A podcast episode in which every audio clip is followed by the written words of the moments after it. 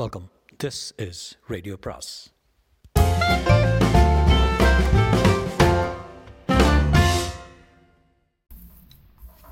அனைவருக்கும் அன்பு வணக்கம்.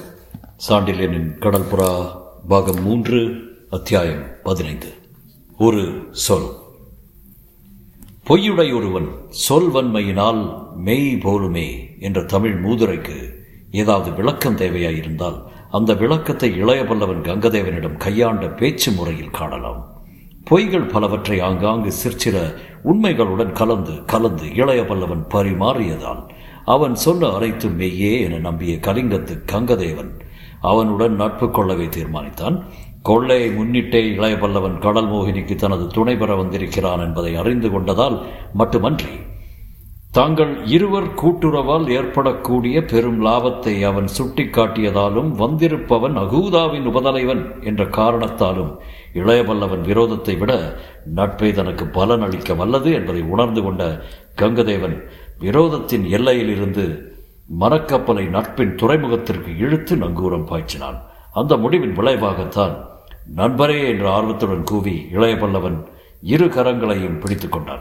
அத்துடன் விஷயம் நின்றிருந்தால் இந்த கதை போக்கும் கடல் மோகினின் சரித்திர போக்கும் வேறு துறையில் திரும்பி இருக்கும். கங்கதேவன் நட்பை உறுதிப்படுத்தியதோடு நிற்காமல் மேலும் தனது எண்ணங்களை வெளியிட்டு வரம் ஒன்றையும் கேட்டான். வரத்தை கேட்ட வகையில் பணிவு கூட ஓரளவு இருந்தது.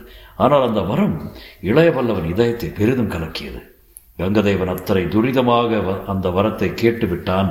கேட்க ஆரம்பித்தது சற்று தாமதமாக இருந்தாலும் முடிவு திடீரென்று வந்தது.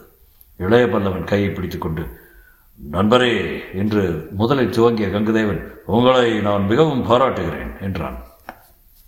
கங்கதேவன் வாசகத்துக்கு பொருள் புரியாத இளையபல்லவன் புருவங்களை சற்றே நிறைத்து எதற்கு பாராட்டுகிறீர்கள் தேவரே என்று வினவினான். கங்கதேவன் மெல்ல நகைத்து உங்கள் முடிவுக்கு என்று பதிலளித்தான். எந்த முடிவை குறிப்பிடுகிறீர்கள் என்று எழுந்தது இளையபல்லவன் கேள்வி.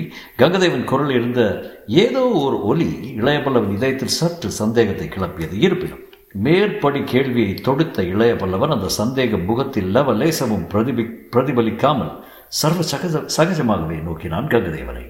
கங்கதேவன் இளையபல்லவன் கரங்களை அதிகமாக இறுக்கி பிடித்து தன் நட்பின் உறுதியை காட்டி கடல் மோகினிக்கு இனி வர நீங்கள் செய்த முடிவை தான் குறிப்பிடுகிறேன் என்றான்.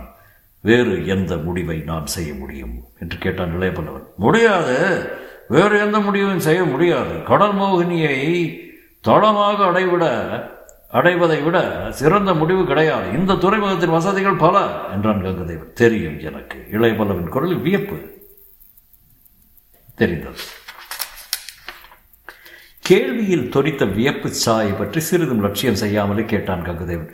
கடல் மோகினி தீவு கிடைத்தற்கரிய இடம் என்பதை ஒப்புக்கொள்கிறீர்களா என்று. கண்டிப்பாய் ஒப்புக்கொள்கிறேன் என்றான் பல்லவன் கங்கதேவன் பேச்சின் போக்குக்கு காரணம் புரியாமலே. என் நட்பு அதுவும் கிடைத்தற்கு அரியதுதான். அதையும் ஒப்புக்கொள்கிறீர்கள்? ஆம். இளைய பல்லவரே,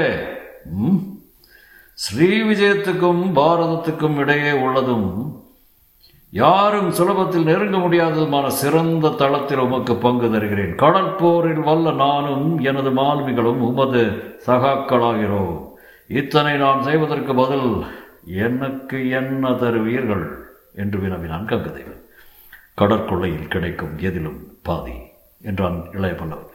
அதை நீங்கள் கொடுக்க வேண்டியதில்லை. நாளை நான் செய்து கொள்ளப் போகும் ஒப்பந்தத்தில் அதெல்லாம் தெளிவுபடுத்தப்படும். எனக்கு சேர வேண்டியதை நானே எடுத்துக்கொள்வேன். சரி, அப்படியானால் நீங்களாக என்ன தருவீர்கள்?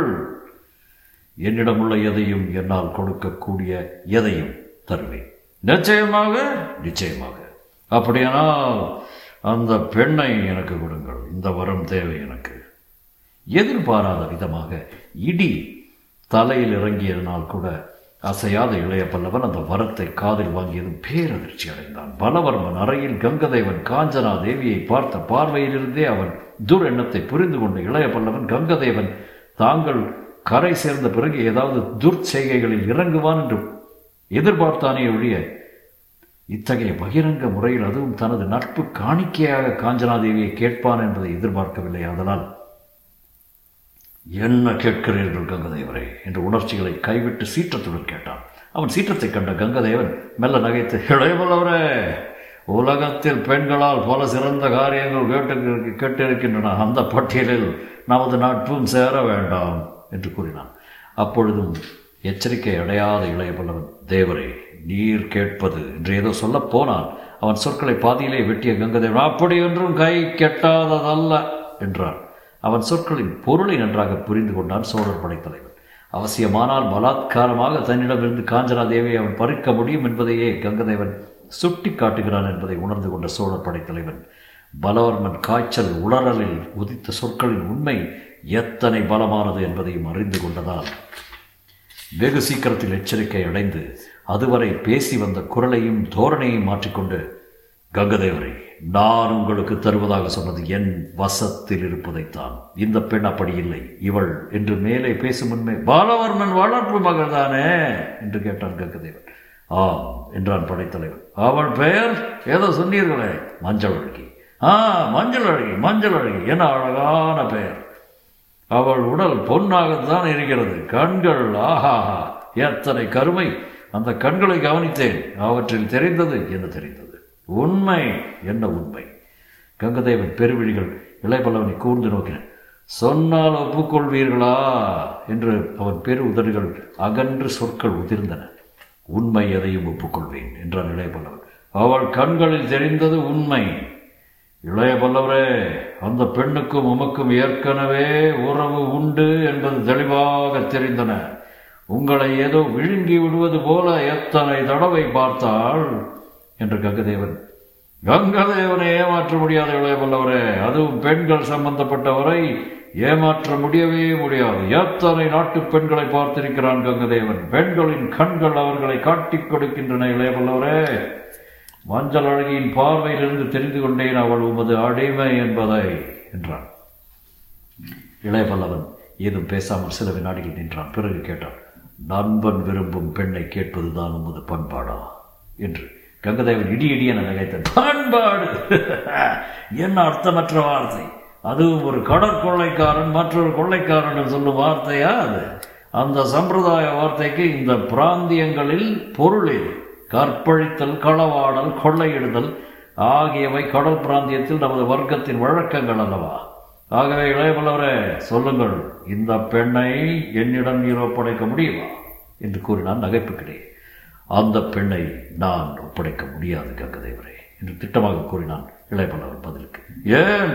நீர் நினைப்பது போல் அந்த பெண் எனது அடிமை அல்ல. தவிர அவள் தந்தை நினைவிழந்து படுத்திருக்கிறார். அதற்கும் அவளை நான் அடைவதற்கும் என்ன சம்பந்தம்? பெண்களை பற்றி எல்லாம் தெரிந்ததாக சொல்கிறீர்கள், ஆனால் முக்கியமானது தெரியவில்லை உங்களுக்கு. என்ன முக்கியமானது? அவர்கள் மனோபாவம். தந்தையின் நிலை அபாயமாய் இருப்பதால் மனம் கலங்கி இருக்கும் பெண்ணை துன்புறுத்துதல் காயவர் செய்யும் வேலை. இதை கேட்ட கங்கதேவன் சற்று யோசித்தான். இளையபல்லவன் சொன்ன சொற்களில் சிறிது உண்மை இருப்பதாகவே புலப்பட்டது அவனுக்கு. அதுவும் துன்பப்படும் பெண்ணை பலவந்தப்படுத்துவதில் இன்பம் இருக்க முடியாது என்பதையும் உணர்ந்து கொண்ட அவன், சரி இளையபல்லவரே, அவள் தந்தை தேகநிலை குணப்பட்ட பிறகு என்று வினவினான். உங்கள் இஷ்டம் போல் எதை வேண்டுமானால் செய்யுங்கள், நான் தலையிடவில்லை. ஆனால் மீண்டும் சொல்கிறேன், அந்த பெண்ணிடம் எனக்கு எந்த உரிமையும் கிடையாது என்று இளையபல்லவன் கூறினான். ஏதோபோதும் எனக்கு என்று கூறிய கங்கதேவன் அதற்கு மேல் உரையாடலை வளர்த்த இஷ்டப்படாமல் இளையபல்லவனுடன் கைகோர்த்து கொண்டு அறையை விட்டு வெளியே வந்து வெளியே நின்று காவலரை விழித்து இளையபல்லவனுக்கு தேவையான சகல வசதிகளையும் அளிக்க உத்தரவிட்டான். அத்துடன் கங்கதேவனிடம் விடைபெற்றுக் கொண்ட இளையபல்லவன் அமீர் பின்தொடர மாளிகைக்கு வெளியே வந்து தன்னுடன் வந்த மற்றவர்களையும் அழைத்து கொண்டு துறைமுகத்தின் முனைப்புக்கு வந்து நீண்ட நேரம் கடலையை பார்த்து கொண்டு நின்றான். பிறகு திரும்பி காலத்தின் அதிபாயும் இடங்களையும் அங்கிருந்து கடற்கோரைகளையும் கவனித்தான். அடுத்தபடி படகை கொண்டு வர சொல்லி கடற்புறாவுக்கு தனது சகாக்களுடன் வந்து சேர்ந்தான். கங்கதேவன் அறையிலிருந்து வெளிவந்தது முதல் இளையபல்லவன் மனம் பெரிதும் குழம்பி கிடந்ததை முகபாவத்திலிருந்தே அமீர் அறிந்து கொண்டான். கடற்கரையில் வந்தும் கூட இளையபல்லவன் உடனே படகை கொண்டு வர சொல்லாமல் நீண்ட நேரம் கடற்கரையையும் காலத்தின் நதியையும் வெறித்து வெறித்து நோக்கியதையும் கண்டு இளையபல்லவன் இதயத்தை ஏதோ பெரும் துன்பம் சூழ்ந்து விட்டது என்பதை உணர்ந்து கொண்டான். அதை பற்றி இருமுறை கேட்க அவன் முற்பட்டும் இளையபல்லவன் அதை காதில் வாங்கிக் கொள்ளாதிருந்தது. இளையபல்லவன் அடியோடு சுயநிலை இழந்துவிட்டதை புரிந்து கொண்டு அமீர் பிரமித்தான். பெரிய பெரிய அபாயங்கள் நேர்ந்த போதெல்லாம் நிதானம் இழக்காத இளையபல்லவரை நிதானத்தை இழக்க வேண்டுமானால் கங்கதேவன் ஏதோ பெரும் வெளியை இளையவல்லவன் மீது வீசியிருக்கிறான் என்று தனக்குத்தானே சொல்லிக்கொண்டார் அமீர். இளையவல்லவன் யார் உணர்ச்சியையும் கவனிப்பதிலே லட்சியம் செய்வதிலோ சிறிதும் ஸ்ரத்தை காட்டாமல் கடற்புறாவை அடைந்து நேரில் தனது அறைக்கு சென்று கதவை அடைத்துக் கொண்டான். பல நாழிகைகள் அடைத்த கதவு அடைத்தபடியே இருந்தது. அறைக்குள் நுழையும் முன்பு கண்டியத்தேவனை அழைத்து யாரும் தன் அறைக்கு வரவேண்டாம் என்றும் இளையவல்லவன் உத்தரவிட்டு சென்றபடியால் யாரும் அந்த பக்கம் போகவே இல்லை. இளையவல்லவன் உத்தரவும் போக்கும் கண்டியத்தேவனுக்கும் புதிராக இருக்கவே அவன் அமீரை அதற்கு காரணம் விசாரித்தான். அமீர் தனக்கு திட்டமாக காரணம் தெரியாதென்றும் கங்கதேவன் அறையிலிருந்து வெளிவந்த இளையவல்லவன் கங்கதேவன் பணியாட்கள் தயார் செய்திருந்த விருந்தை கூட மறந்து நேராக கடற்கரை வந்து விட்டான் என்றும் அறிவிக்கவே கண்டியத்தேவன் மேலும் குழம்பினான். நாழிகைகள் வேகமாக ஓடிக்கொண்டிருந்தன. மாலை பொழுதும் துரிதமாக அணுகி கொண்டிருந்தது. சீக்கிரம் மரக்கலங்களை துறைமுகத்துக்கு கொண்டு போகாவிட்டால் ஒரு நாள் வீணாகும் என்பதை நினைத்து பார்த்த கண்டியத்தேவன் நிலைமையை பற்றி அமீருடன் கலந்து பேச தொடங்கி, அமீர், பொழுது போகிறதே என்றான். ஆம் என்பதற்கு அறிகுறியாக தரையசைத்தான் அமீர். கடல் நோயினில் நாம் காலை வைக்க வேண்டுமானால் பகல் வெளிச்சம் இருக்கும்போதே கால் வைப்பது நல்லதல்லவா? ஆம். தலைவரை எப்படி அணுகுவது? அணுக முடியாது. அவர் உத்தரவுதான் திட்டமாயிருக்கிறது. அவர் பழைய உத்தரவை வைத்துக்கொண்டு கலிங்கத்தின் இரு மரக்கலங்களை கரைக்கு கொண்டு போய்விட்டார். என்ன உங்கள் பொறுப்பில் வேண்டுமானால் அதை செய்யுங்கள். ஏன்? நான் பொறுப்பில் பங்கு கொள்ள மாட்டேன். ஏன்? கரையிலிருந்து திரும்பி வந்த பிறகு படைத்தலைவர் என்னவோ திட்டமோ மாறியிருக்கலாம். அமீர் சொன்னதில் அர்த்தம் இருக்கப்பட்டது கண்டியத்தேவனுக்கு. படைத்தலைவர் உத்தரவின்றி கப்பல்களை நகர்த்துவதும் பிசகு. நகர்த்தாது இருந்தாலும் பிசகு. சீக்கிரம் கரையை அடைந்து பழுது பார்க்கும் வேலையை சீக்கிரமாக துவங்குவதே அப்பொழுது செய்ய வேண்டிய முக்கிய வேலை. இந்த எண்ணங்களால் என்ன செய்வதென்று அறியாமல் திணறினான் கண்டியத்தேவன். திடீரென அவனுக்கு யோசனை தோன்றவே அமீரின் தோளை பலமாக தட்டி, அமீர், ஒரு யோசனை தோன்றுகிறது எனக்கு என்றான். என்ன யோசனை தேவரே என்று கேட்டான் அமீர். நான் தான் படைத்தலைவரை தொந்தரவு செய்ய முடியாது, யாரும் செய்யக்கூடாது என்று படைத்தலைவர் உத்தரவு. எந்த உத்தரவுக்கும் ஒரு விலக்கு உண்டு அமீர். எந்த உத்தரவுக்கு?